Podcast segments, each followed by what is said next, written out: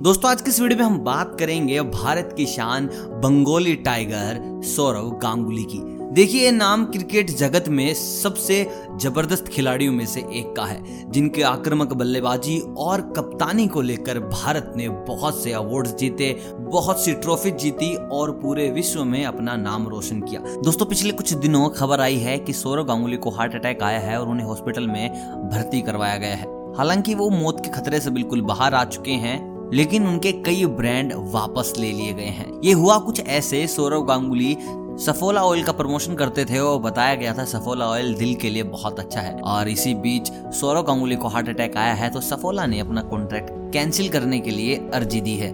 तो चलिए चलते हैं। बंगाली टाइगर क्रिकेट के सबसे महानतम कप्तान में से एक, खिलाड़ियों में से एक सौरव गांगुली की ज़िंदगी में। देखिए, इनका जन्म 8 जुलाई 1972 को कोलकाता में हुआ था। अगर बात करें हम इनकी बचपन की पढ़ाई की तो ये दसवीं पास और इन्होंने अपनी जो स्कूलिंग है वो सेंट जेवियर स्कूल कोलकाता से की थी। बाद में इनका पूरा का पूरा मन क्रिकेट खेलने में था तो इनके पिताजी ने इनको क्रिकेट खेलने दिया और पढ़ाई का बोझा इनके सर पे नहीं रखा। दोस्तों, अगर बात करें इनके क्रिकेट के गेम की तो इन्होंने टेस्ट में डेब्यू किया था 20 जून 1996 को इंग्लैंड में, जहाँ पर ये इंग्लैंड के खिलाफ खेले थे। जो मैदान था वो था लॉर्ड्स का मैदान, जो कि दुनिया के सबसे कठिनतम मैदानों में से एक है। इसके बाद अगर हम बात करें इनके ओडीआई क्रिकेट की तो इन्होंने जो डेब्यू किया था वो था 11 जनवरी 1992 को, और वो खेला था इन्होंने वेस्ट इंडीज के खिलाफ। और ये उन खिलाड़ियों में से है जिन्होंने उस वक्त टेस्ट क्रिकेट खेला वनडे क्रिकेट खेला टी ट्वेंटी क्रिकेट खेला, साथ ही साथ आईपीएल में भी इन्होंने अपना सिक्का जमाया। दोस्तों, अगर हम बात करें इनके रिकॉर्ड्स की तो दुनिया के एकमात्र ऐसे खिलाड़ी हैं जिन्होंने ओडीआई में चार लगातार मैचों में मैन ऑफ़ द मैच का अवार्ड लिया था। दोस्तों, साथ ही साथ मैं आपको बता दूँ, इन्होंने ग्यारह हज़ार तीन सौ तिरसठ रन बनाए हैं ओडीआई में, जो कि इंडिया की तरफ़ से देखा जाए तो दूसरे और वर्ल्ड में देखा जाए तो आठवें हाईएस्ट रन स्कोरर रहे हैं इतिहास की अगर हम बात करें तो। और साथ ही साथ 9000 सबसे तेज ओडीआई रन बनाने वाले एकमात्र खिलाड़ी हैं। दोस्तों, सौरव गांगुली को ऑस्ट्रेलिया के साथ खेलना बहुत पसंद है। साथ ही साथ इनको अपर कट खेलना बहुत पसंद है। अगर हम बात करें इनके फेवरेट फ़ूड की तो इनको बिरयानी सबसे अधिक प्रिय है। दोस्तों, अगर हम बात करें इनके अवार्ड्स की तो इनको 1997 में अर्जुन अवार्ड मिला था और 2007 में इनको पद्मश्री अवार्ड मिला था।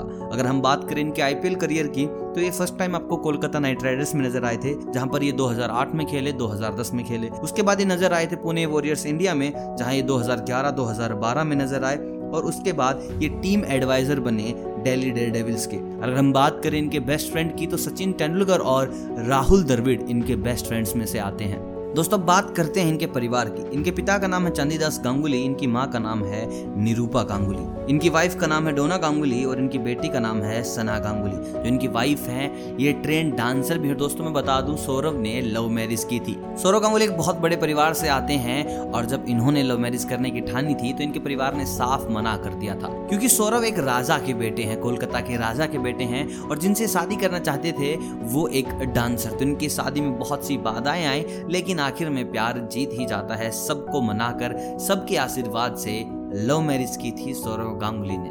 दोस्तों, अगर हम बात करें इनके करंट स्टेटस की तो ये इस वक्त बीसीसीआई के प्रेसिडेंट हैं। और हाल ही में आपने कोरोना के बीच में आईपीएल ज़रूर देखा होगा, उसका लुफ्त उठाया होगा। तो मैं आपको बता दूँ, जो आईपीएल आपने देखा था, ये इन्हीं की बदौलत था। इनके बिना आईपीएल देख पाना नामुमकिन था।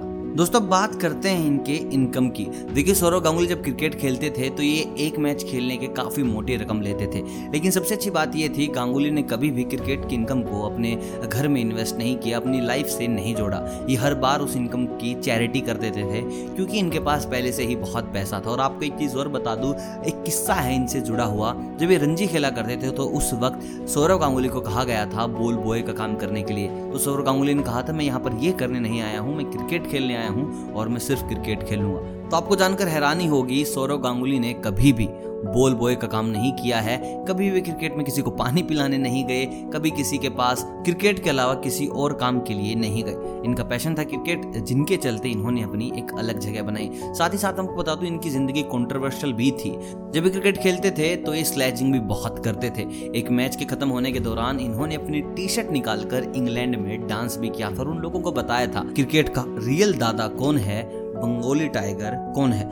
दोस्तों, बात करते हैं इनकी सैलरी की, इनकी इनकम की तो मैं आपको बता दूँ, इस वक्त बीसीसीआई प्रेसिडेंट के तौर पर इनकी जो सैलरी है, वो है नौ लाख रुपए। साथ ही साथ, इनकी बहुत सारी कमाई ब्रांड एंडोसमेंट से भी आती है। आपने बहुत बार टीवी में देखा होगा, बहुत प्रोडक्ट्स को ये एंडोस करते हैं। साथ ही साथ, दिल्ली डे डेविल के ये टीम एडवाइजर हैं तो वहाँ से भी इनकी कमाई आती रहती है। जो इनकी नेटवर्थ बनती है, वो बनती है 900 करोड़ रुपए।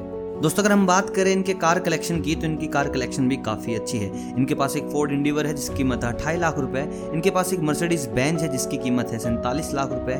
इनके पास एक मर्सिडीज एसयूवी है, जिसकी कीमत है पचहत्तर लाख रुपए। इनके पास एक बी सेडान है, जिसकी कीमत है चालीस लाख रुपए। इनके पास एक बेंच है, जिसकी कीमत है चौहत्तर लाख रुपए। तो दोस्तों, ऐसी राजा वाली ज़िंदगी जीते हमारे सौरव गांगुली। मुझे कमेंट करके बताओ कि आप किस और क्रिकेटर की वीडियो देखना चाहते हैं, और ये वीडियो पसंद आई हो तो इस वीडियो को लाइक कीजिएगा।